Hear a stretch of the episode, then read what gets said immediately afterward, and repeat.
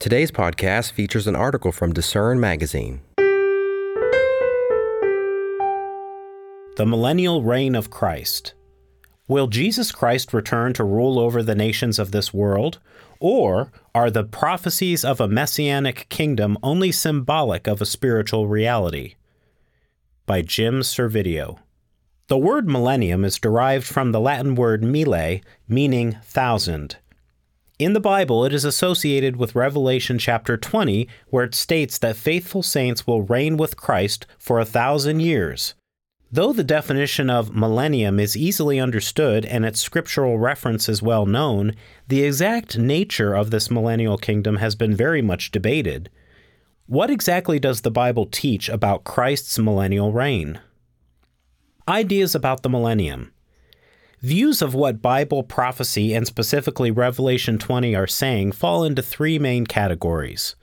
First, amillennialists Amillennialists do not believe in a literal millennial kingdom on earth and generally interpret the prophecies as referring to the symbolic rule of a spiritual kingdom. Theirs has been the prevailing view since the 5th century. Second, postmillennialists. Postmillennialists believe that the millennium will be established by the global spread of the gospel and the rise in Christian holiness in the earth. They believe that once perfection is in place, Jesus Christ will return. And third, premillennialists. Premillennialists believe Jesus will personally return to establish his kingdom and inaugurate a literal 1,000 year reign over the nations. But what do the scriptures say about the kingdom ruled by Christ? Can we arrive at a level of certainty about the millennium? Let's first look at early church beliefs about the millennium and the kingdom of God. The belief in a literal kingdom of God with Christ ruling over the nations following his return to the earth was the commonly held understanding of the early Christian church.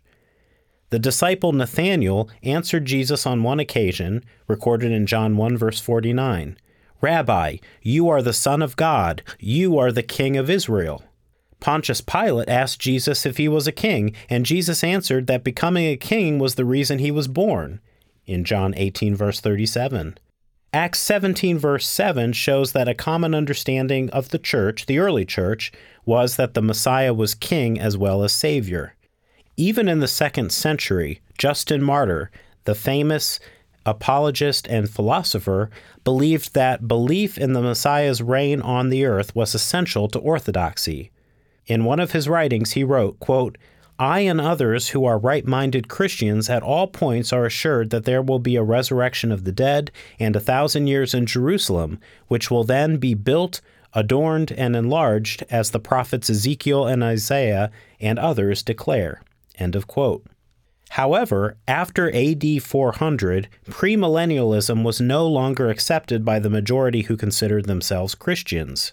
Even the influential Catholic theologian, Augustine of Hippo, who had initially adopted premillennialism in his early days, later rejected it.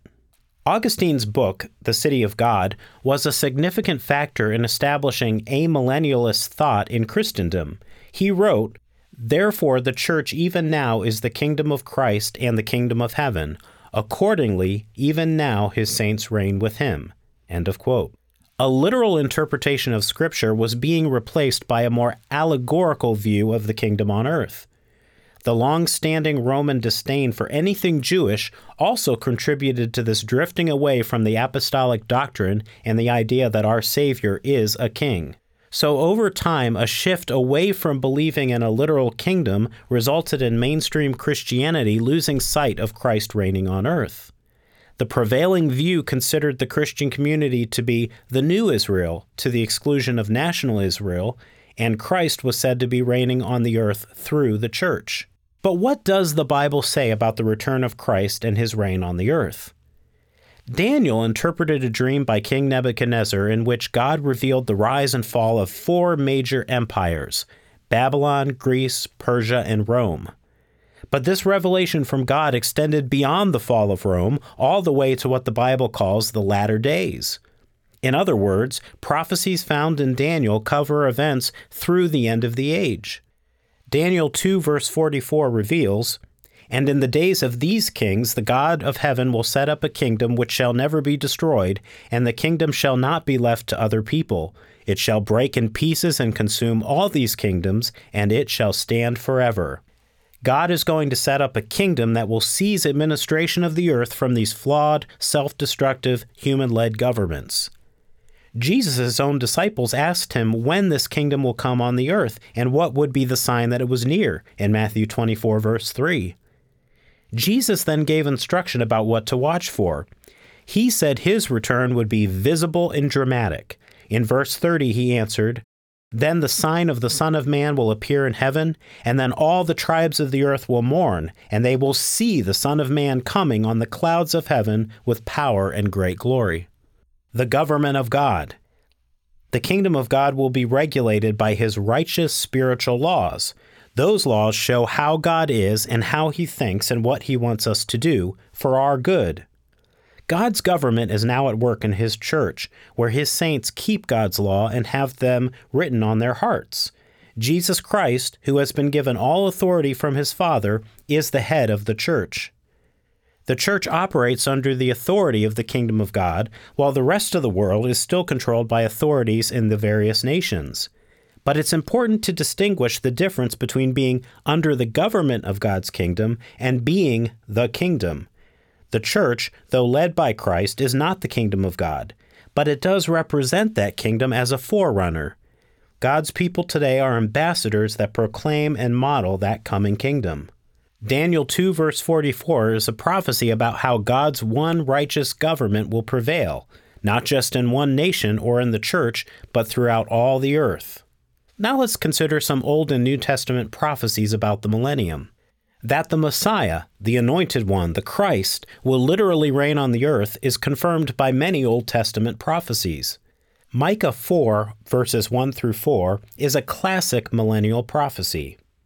Now it shall come to pass in the latter days that the mountain of the Lord's house shall be established on the top of the mountains, and shall be exalted above the hills, and people shall flow to it. Many nations shall come and say, Come, and let us go up to the mountain of the Lord, to the house of the God of Jacob. He will teach us his ways, and we shall walk in his paths. For out of Zion the law shall go forth, and the word of the Lord from Jerusalem. He shall judge between many peoples, and rebuke strong nations afar off. They shall beat their swords into plowshares, and their spears into pruning hooks. Nation shall not lift up sword against nation, neither shall they learn war any more. But every one shall sit under his vine and under his fig tree, and no one shall make them afraid, for the mouth of the Lord of hosts has spoken. This is not an allegory, it describes real nations. Zechariah 14, verse 18, shows what will happen if a nation stubbornly refuses to accept the new king of the earth and God's way of life at that time. If the family of Egypt will not come up and enter in, they shall have no rain. They shall receive the plague with which the Lord strikes the nations who do not come up to keep the Feast of Tabernacles.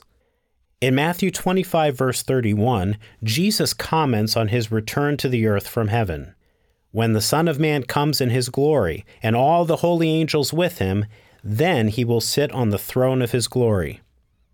A ruler or a king sits on a throne for one reason to administer a government. Jesus will be overseeing physical nations. The continuous cycle of wars and rumors of wars and repeated political turmoil will finally come to an end under the government of God on earth. The book of Revelation centers around Christ's glorious return to the earth. It harmonizes with the rest of Scripture in showing Jesus ruling over the physical nations of the earth. Revelation 11, verse 15. Then the seventh angel sounded, and there were loud voices in heaven saying, The kingdoms of this world have become the kingdoms of our Lord and of his Christ, and he shall reign forever and ever. Revelation 20, verses 1 through 6, is the section of Scripture where we find multiple references to the millennial reign of Christ on earth. It follows chapter 19, which describes Jesus' triumphant return to earth to establish God's kingdom. What is your part in the kingdom? The kingdom of God will not be governed by carnally motivated men, but by a righteous king and those who assist him. Daniel records, in Daniel 7, verses 13 through 14, I was watching in the night visions, and behold, one like the Son of Man, coming with the clouds of heaven. He came to the Ancient of Days, and they brought him near before him. Then to him was given dominion and glory and a kingdom, that all peoples, nations, and languages should serve him. His dominion is an everlasting dominion which shall not pass away, and his kingdom the one which shall not be destroyed. Jesus Christ will be assisted in his righteous rule by the resurrected saints of the Most High. This is also shown in the book of Revelation, Revelation 20, verse 6. Blessed and holy is he who has part in the first resurrection. Over such the second death has no power, but they shall be priests of God and of Christ, and shall reign with him a thousand years. So, who are the saints? Who will rule with Christ in his coming kingdom? They are ordinary people who have responded to His special calling and who have submitted their lives to God's righteous, loving government and His spiritual laws. The life they live is not void of imperfection, but they strive to be subject to the guidance of God's Spirit, repenting when they fall short. The Bible shows that God is calling people now to be a part of this spiritual family that will rule with Christ. If you are coming to have a better understanding of God, His plan, and His government, then that may indicate that God is now extending to you this special invitation to be a part of His kingdom. What will you do with this invitation? Let's now consider four feasts about the future.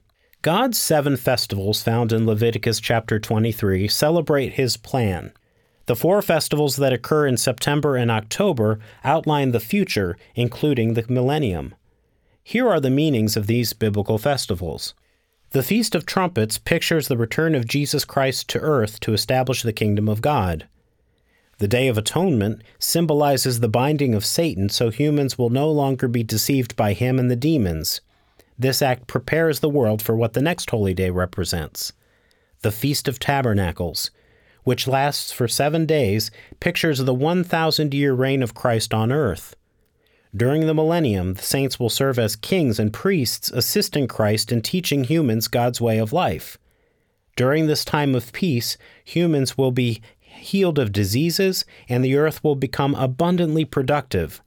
This celebration will continue to be observed during the millennium, according to Zechariah 14, verse 16. And the last great day, which represents another period of time after the millennium in which all humans who have ever lived without full knowledge of God's way of life will be resurrected to a physical life. The festival meaning includes the fact that these people will then be instructed in God's way and given an opportunity to respond. To learn more about these festivals, go to lifehopeandtruth.com and search for our article, Festival Meaning What are the Meanings of Each of God's Festivals? Thanks for listening. For more information from today's featured article, visit lifehopeandtruth.com.